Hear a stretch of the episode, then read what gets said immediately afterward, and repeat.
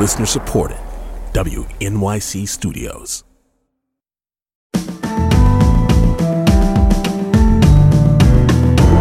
From WNYC Studios, I'm Brian Lehrer. This is my daily politics podcast. It's Thursday, June 15th some Supreme Court decisions handed out this morning. The court issued three opinions, including one very consequential that rejected challenges to the Indian Child Welfare Act.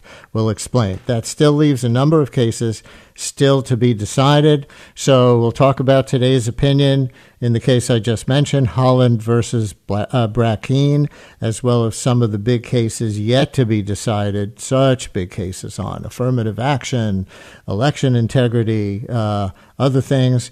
And back with us is our June court watcher, Elie Mystal, justice correspondent for The Nation and author of the book Allow Me to Retort, A Black Guy's Guide to the Constitution, now out in paperback. Elie, thanks for being on standby for us all these uh, decision days, and welcome back to the show. Thank you so much for having me. You know, last time I was on with you, Brian, I said June is the worst month of my life, and it is not turning out that way. Thing, and things are kind of okay right now. And in this case, uh, Haaland versus Brackeen, the challenge was to the Indian Child Welfare Act that says when Indian children, Native American children, are up for adoption, preference should be given to parents in the same tribe who are also Native American. Uh, so tell us who challenged that and why. And spoiler alert, the court upheld the law. Yeah, so the the Indian Child Welfare Act is one of the more important pieces of legislation um, in the kind of le- the last generation, right? It was made in response to uh, basically a scourge uh, of of of uh, of, Amer- of American parents, um, you know, usually white parents, um, adopting uh, uh, Native American children over the objection of the Native American tribes um, where these children came from. So the Indian Child Welfare Act says that if a, a, a child is up for adoption, tribal sovereignty is supposed to rule the day. That means that the tribes can give preferences to members of their communities or members of other tribes before kind of random white people in Texas. So the case in front of the court today involved random white people in Texas who had adopted a, a, a, a Native American uh, child. They were in foster care. Um, this was an adoption that was approved by um, the Native American birth parent, um, which made this case, I think, more uh, different than a lot of other um, situations where this time the birth parent was in favor of this particular adoption. Mm-hmm. But under the I, uh, under ICWA, uh, the the tribes intervened, and by a vote of seven to two, um, Amy Coney Barrett writing the majority opinion, the court upheld the Indian Child Welfare Act as a constitutional use of congressional power. They rejected the the claims of the plaintiffs uh, uh, that the Indian Child Welfare Act discriminated against them. Um, and I think even more importantly, they rejected on standing the claim of the, the really random, wacky claim coming out of Texas that Texas itself could argue that the Equal Protection Clause was violated on behalf of Texas citizens um, in some kind of really crazy kind of legal uh, hoop jumping argument. Um, the Supreme Court rejected that argument out of hand. So it was a kind of complete victory for the Indian Child Welfare Act specifically and Native tribal sovereignty um, generally, um, supported by seven members of the Supreme Court. It was a white couple who said they were being discriminated against by this preference that um, Native couples get for Native American child adoption. And I wonder how surprised you are that this came out seven to two with Justice Amy Coney Barrett writing for the majority and only Thomas and Alito in dissent. Yeah, so I'm not as surprised as I was last week over the Voting Rights Act. um, but it was still uh, surprising. Look, I always knew that Neil Gorsuch was going to side with the liberals on this case, um, and we can talk about this later. But Gorsuch is generally the the biggest defender of native sovereignty on the court and maybe in American history. Um, so I kind of always knew we had Gorsuch, but that only allows me to count to four. So we were gonna need to get one of the conservatives. I was worried about Roberts because he had voted. Uh, uh, he he seemed uncomfortable with the Indian Child Welfare Act in the past. He voted with the majority. Um, I was worried about uh, uh, Kavanaugh because he also uh, seemed uncomfortable with the Welfare Act. He voted with the majority, but he voted with the majority in such a way as to set up what will be the next challenge to to ICWA. Um, but then there's Amy Coney Barrett, who, you know, as many of your listeners know, has is herself white and has herself adopted um, children of color, um, and and so you never hmm. know if that kind of personal preference um, that she has, that personal lifestyle that she lives, might uh, uh, have made her perhaps more sympathetic um, to the white couple in Texas trying to adopt this native child. But she wrote the majority opinion, right? They they let her write the majority opinion, and it was, you know, I would say complete, right? She kind of very clearly says that the court rejects all of the claims made by the plaintiffs and the state of Texas, either on the merits or on, you know, that that that legal jargon word of standing um, basically saying that Texas doesn't have even the right to sue uh, in some of these situations. And that was, you know, I wouldn't say not as shocking as Roberts suddenly defending the Voting Rights Act, but pretty hmm. damn surprising.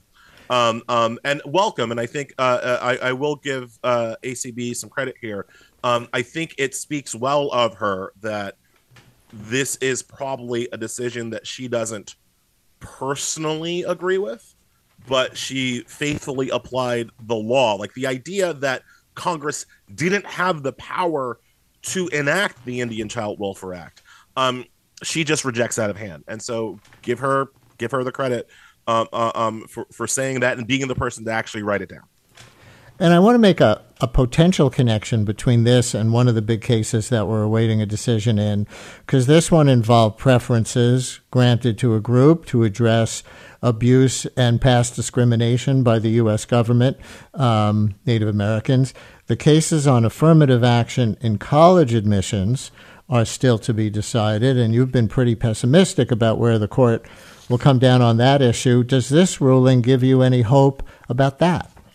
I mean, Brian, look, every single argument that Barrett makes in defense of ICWA and Gorsuch makes in defense of this law could be applied to the affirmative action uh, uh, situation, right? Every single argument um, that goes to uh, the power of Congress to use policy to ameliorate racial discrimination and oppression that's happened in the past, every single one of those arguments can be used in the affirmative action context. Do I think they will? No. Do I think that they're dripping hypocrites? Yes. Um, the the where they I think they'll they'll shave it is that ICWA is a congressional statute. Um, affirmative action is a policy enacted by colleges and universities. Now, from a certain perspective, that should make the Supreme Court less likely to overturn affirmative action because it's not even an act of Congress, right? It's not even a, it's and sometimes people forget this.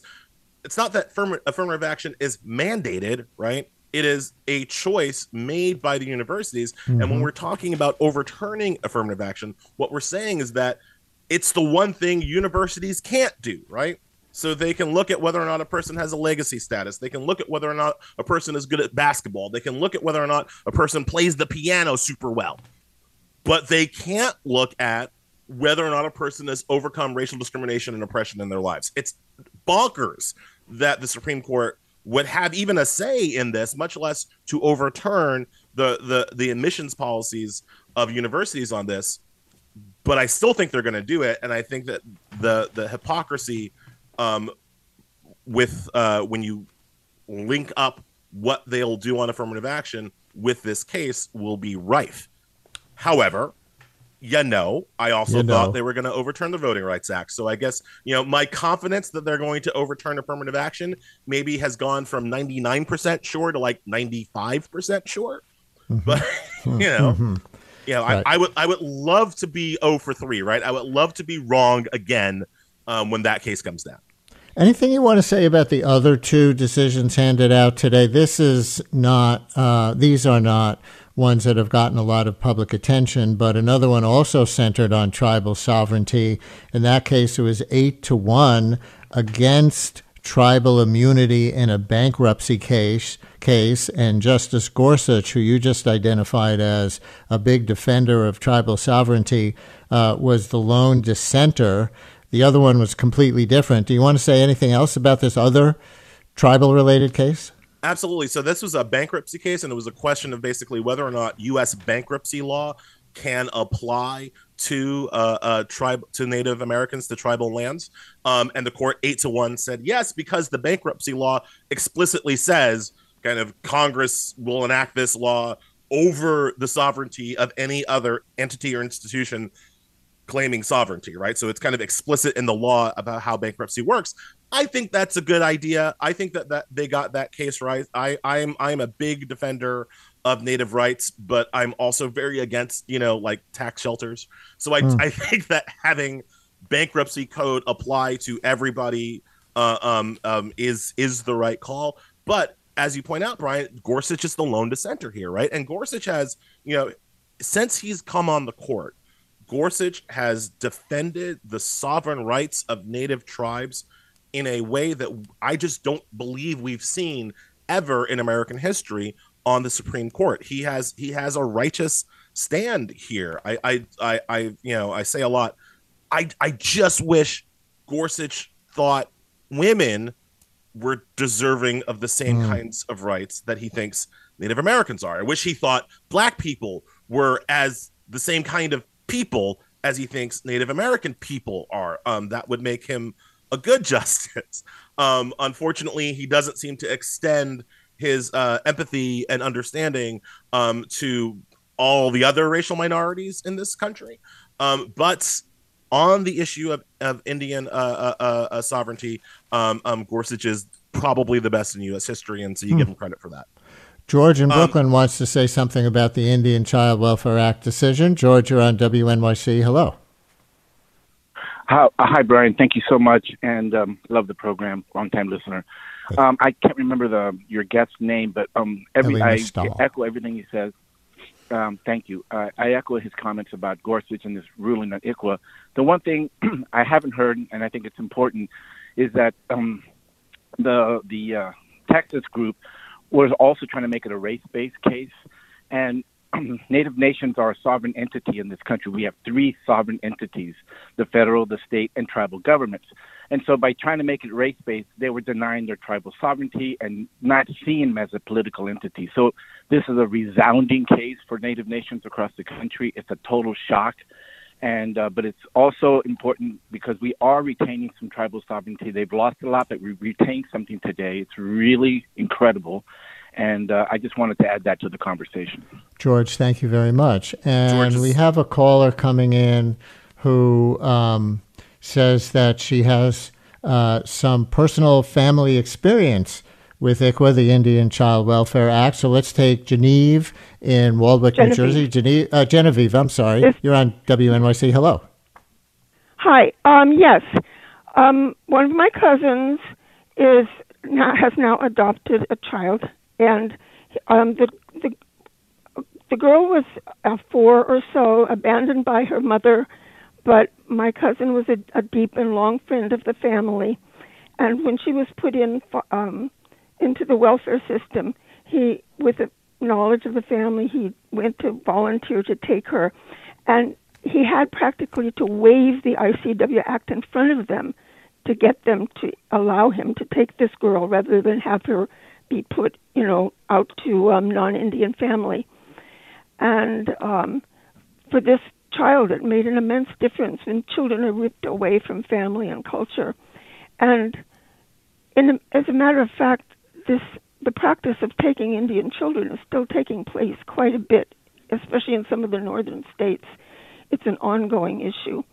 And it is definitely a matter of tribal sovereignty because there's a history of, of um, treaties with tribes. There are different rules about tribal sovereignty, and to cast it as a race issue is entirely wrong and incorrect.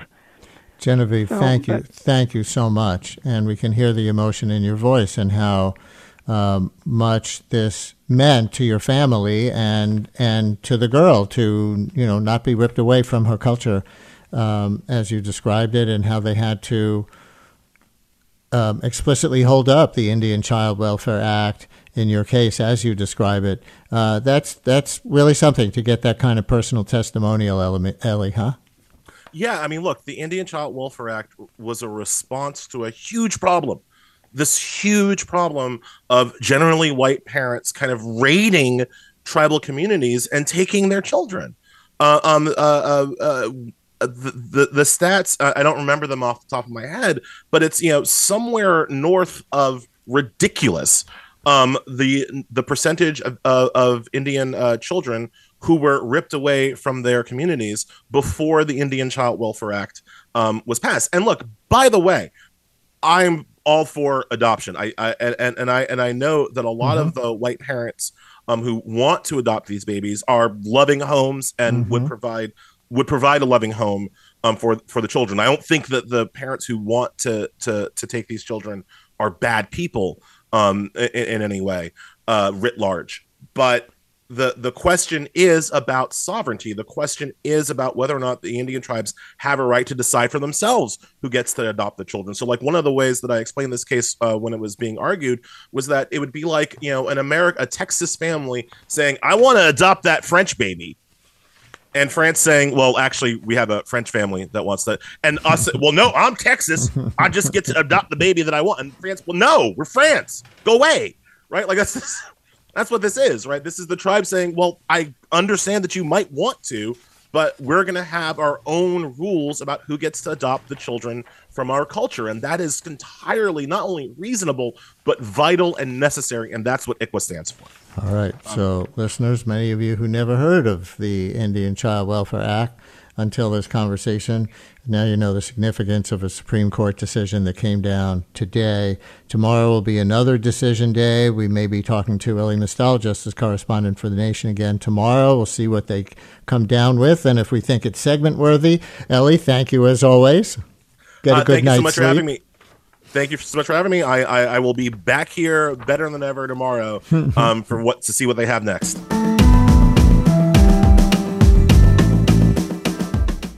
Brian Lehrer, a daily politics podcast, is an excerpt from my live daily radio show, The Brian Lehrer Show, on WNYC Radio, 10 a.m. to noon Eastern Time, if you want to listen live at WNYC.org. Thanks for listening today. Talk to you next time.